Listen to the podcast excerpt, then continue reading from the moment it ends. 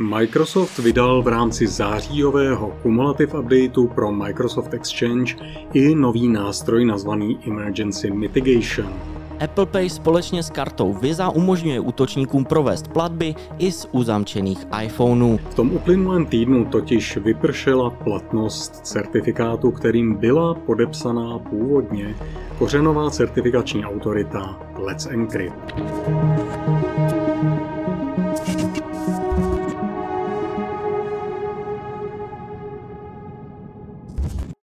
Hezký den, dámy a pánové, mé jméno je Stanislav Novotný, se mnou je to můj kolega Jan Kopřiva a my vás vítáme u další epizody, ale v Security Castu.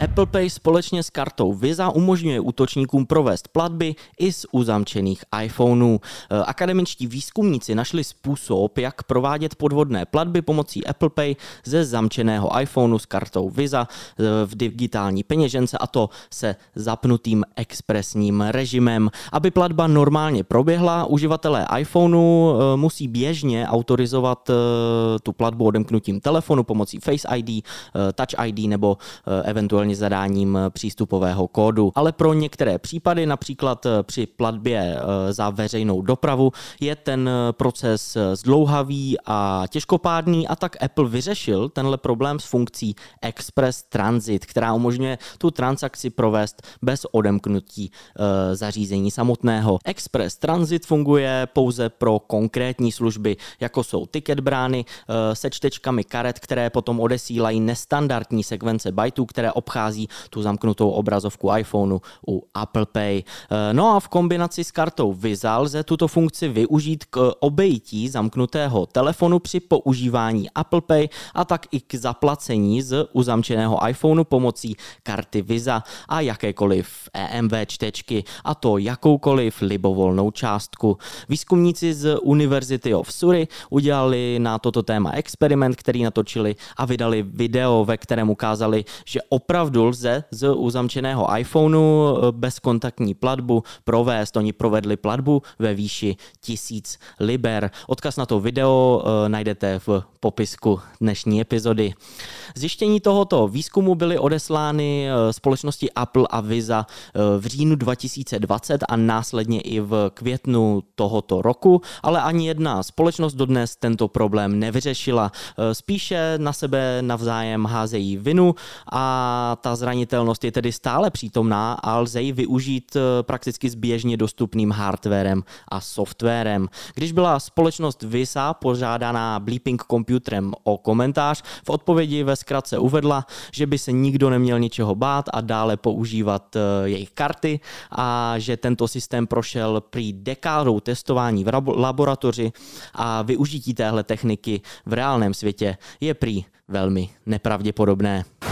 Generální ředitel známé společnosti zabývající se kybernetickou bezpečností Group IB byl v Rusku zatčen kvůli obvinění ze zrady. Ilya Sačkov, zakladatel společnosti Group IB. Eh, toho právě ruské úřady ve středu zatkli a zadrželi na dva měsíce v Moskvě na základě obvinění ze zrady a to potom, co 28. září prohledali kanceláře ruské pobočky této společnosti.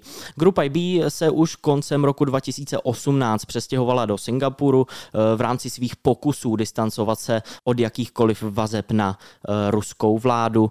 Je známá také svou pomocí v řadě organizací v celé Evropě, často spolupracující vyšetřujících organizací, jako je Europol eh, nebo Interpol a při vyšetřováních, která v posledních letech eh, vedla k dopadení několika organizovaných skupin. Eh, pokud bude Ilja Sačkov usvědčen z té zrady, mohl by být potrestán až 20 lety vězení.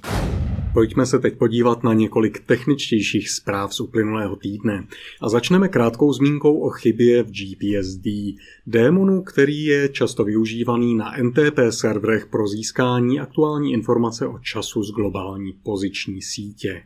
V určitých verzích tohoto démonu je totiž přítomná chyba spojená s takzvaným rolloverem, tedy přepočtem času, v rámci kterého musí být ta informace z globální poziční sítě určitým způsobem upravena, abychom dostali ten pravý korektní čas. Ukázalo se, že ten přepočet, který je v některých verzích, je principiálně chybný a 24. října tohoto roku tak v těchto verzích odečte od aktuálního data 1024 týdnů, čili najednou ze 24. října 2021 skočí ten čas na březen roku 2002. Doporučení, pokud ve svých sítích používáte NTP servery, které získávají informaci o času z globální poziční sítě, ověřte, že nejsou závislé právě na slabé nebo chcete-li zranitelné verzi tohohle démonu, protože jinak by to pro vás mohlo být poměrně nepříjemné. Zejména pokud máte k takovému NTP serveru připojenou nějakou kritickou aplikaci nebo systém. Pojďme teď o kousek dál ke zprávě, která je na rozdíl od té předchozí ve skrze pozitivní.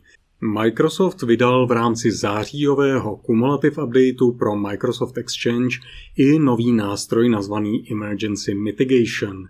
Jedná se o nástroj, který bude automaticky periodicky kontrolovat, jestli Microsoft nevydal nějaká bezpečnostní doporučení stran nového útoku, Podobného, jako byly ty, k nímž docházelo po zveřejnění informací o zranitelnostech Proxylogon a ProxyShell dříve v tomto roce. A v případě, že by Microsoft vydal nějakou takovou zprávu a k ní i konfigurační doporučení, tak se budou tahle konfigurační doporučení na Exchange serverech na kterých poběží ten Emergency Mitigation nástroj, automaticky aplikovat.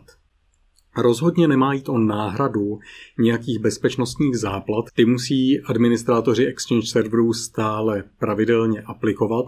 Nicméně mělo by to v první řadě zamezit tomu, aby Exchange server byl zranitelný případným novým útokem. Na jednu stranu se jedná o extrémně zajímavý krok v oblasti ochrany zranitelných systémů.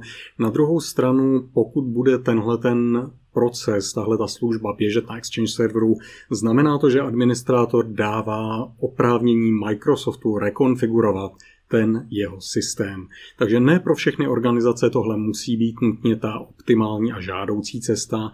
Doporučení směrem k vám, dámy a pánové, pokud máte ve své infrastruktuře on-premise Exchange, zvažte, jestli je na místě nechat tuhle službu běžet nebo ji vypnout.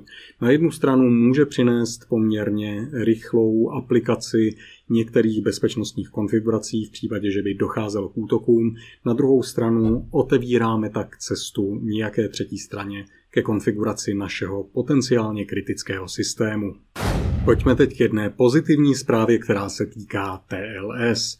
Jak ukazují data ze služby Shodan, v tom uplynulém týdnu už v rámci Evropské unie podporovala přibližně třetina HTTPS serverů v rámci Evropské unie nejnovější kryptografický protokol TLS 1.3.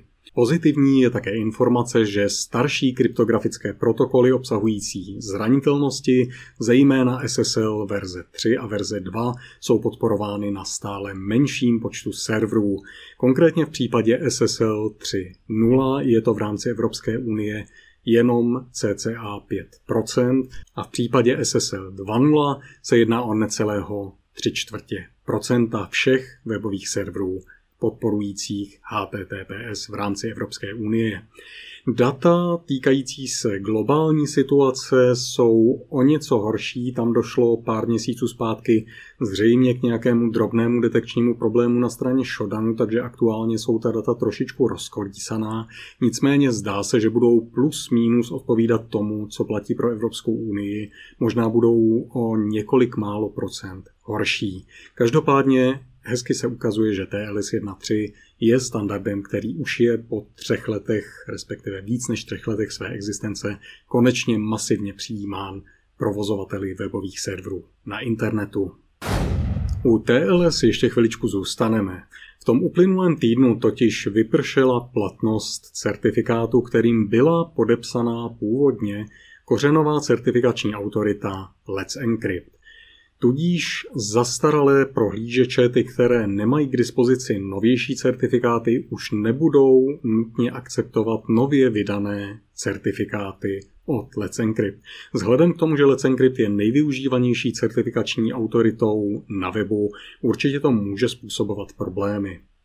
Doporučení směrem k vám, dámy a pánové, ověřte, jestli se tohleto netýká i vaší organizace, zejména to může být problém pro ty organizace a jednotlivce, které nebo kteří využívají staré mobilní telefony s Androidem, protože v jejich certificate storeu, pokud nebyly updateované, samozřejmě ten nový kořenový certifikát, který je nyní validní, nebude. Takže může se zejména u těchto starších androidních zařízení stávat, že nebudou schopné přistoupit k valné části webu. Jako určitý workaround pro případ, že by se vás tohle týkalo a nemohli jste ta zařízení nahradit jinými, lze doporučit používání nějakého prohlížeče vydaného třetí stranou. Jako jedna z těch nejvhodnějších variant se jeví používání například prohlížeče Firefox, který si certifikáty drží primárně ve svém vlastním Certificate Storeu.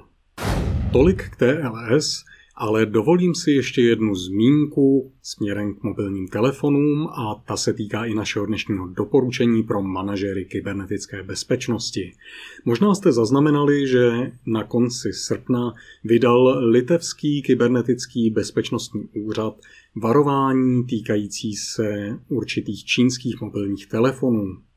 Sám eh, zástupce litevského ministerstva obrany se následně nechal slyšet, že Litva doporučuje buď čínské smartfony vůbec nepoužívat a nebo alespoň nepořizovat nové. Vzhledem k tomu, že ta analýza, na které bylo tohle varování založeno, vzbudila v rámci světa poměrně široký ohlas. Samozřejmě, že Huawei, respektive zástupci Huawei, se distancovali od toho, že by jejich produkty byly jakýmkoliv způsobem nebezpečné nebo zranitelné. Na druhou stranu Třeba v rámci Německa si získala tahle ta zpráva poměrně silný ohlas a tak se několik politiků rozhodlo apelovat na německý kybernetický bezpečnostní úřad s prozbou o vytvoření vlastní analýzy a o vyšetření toho, jak na tom vlastně čínské telefony jsou.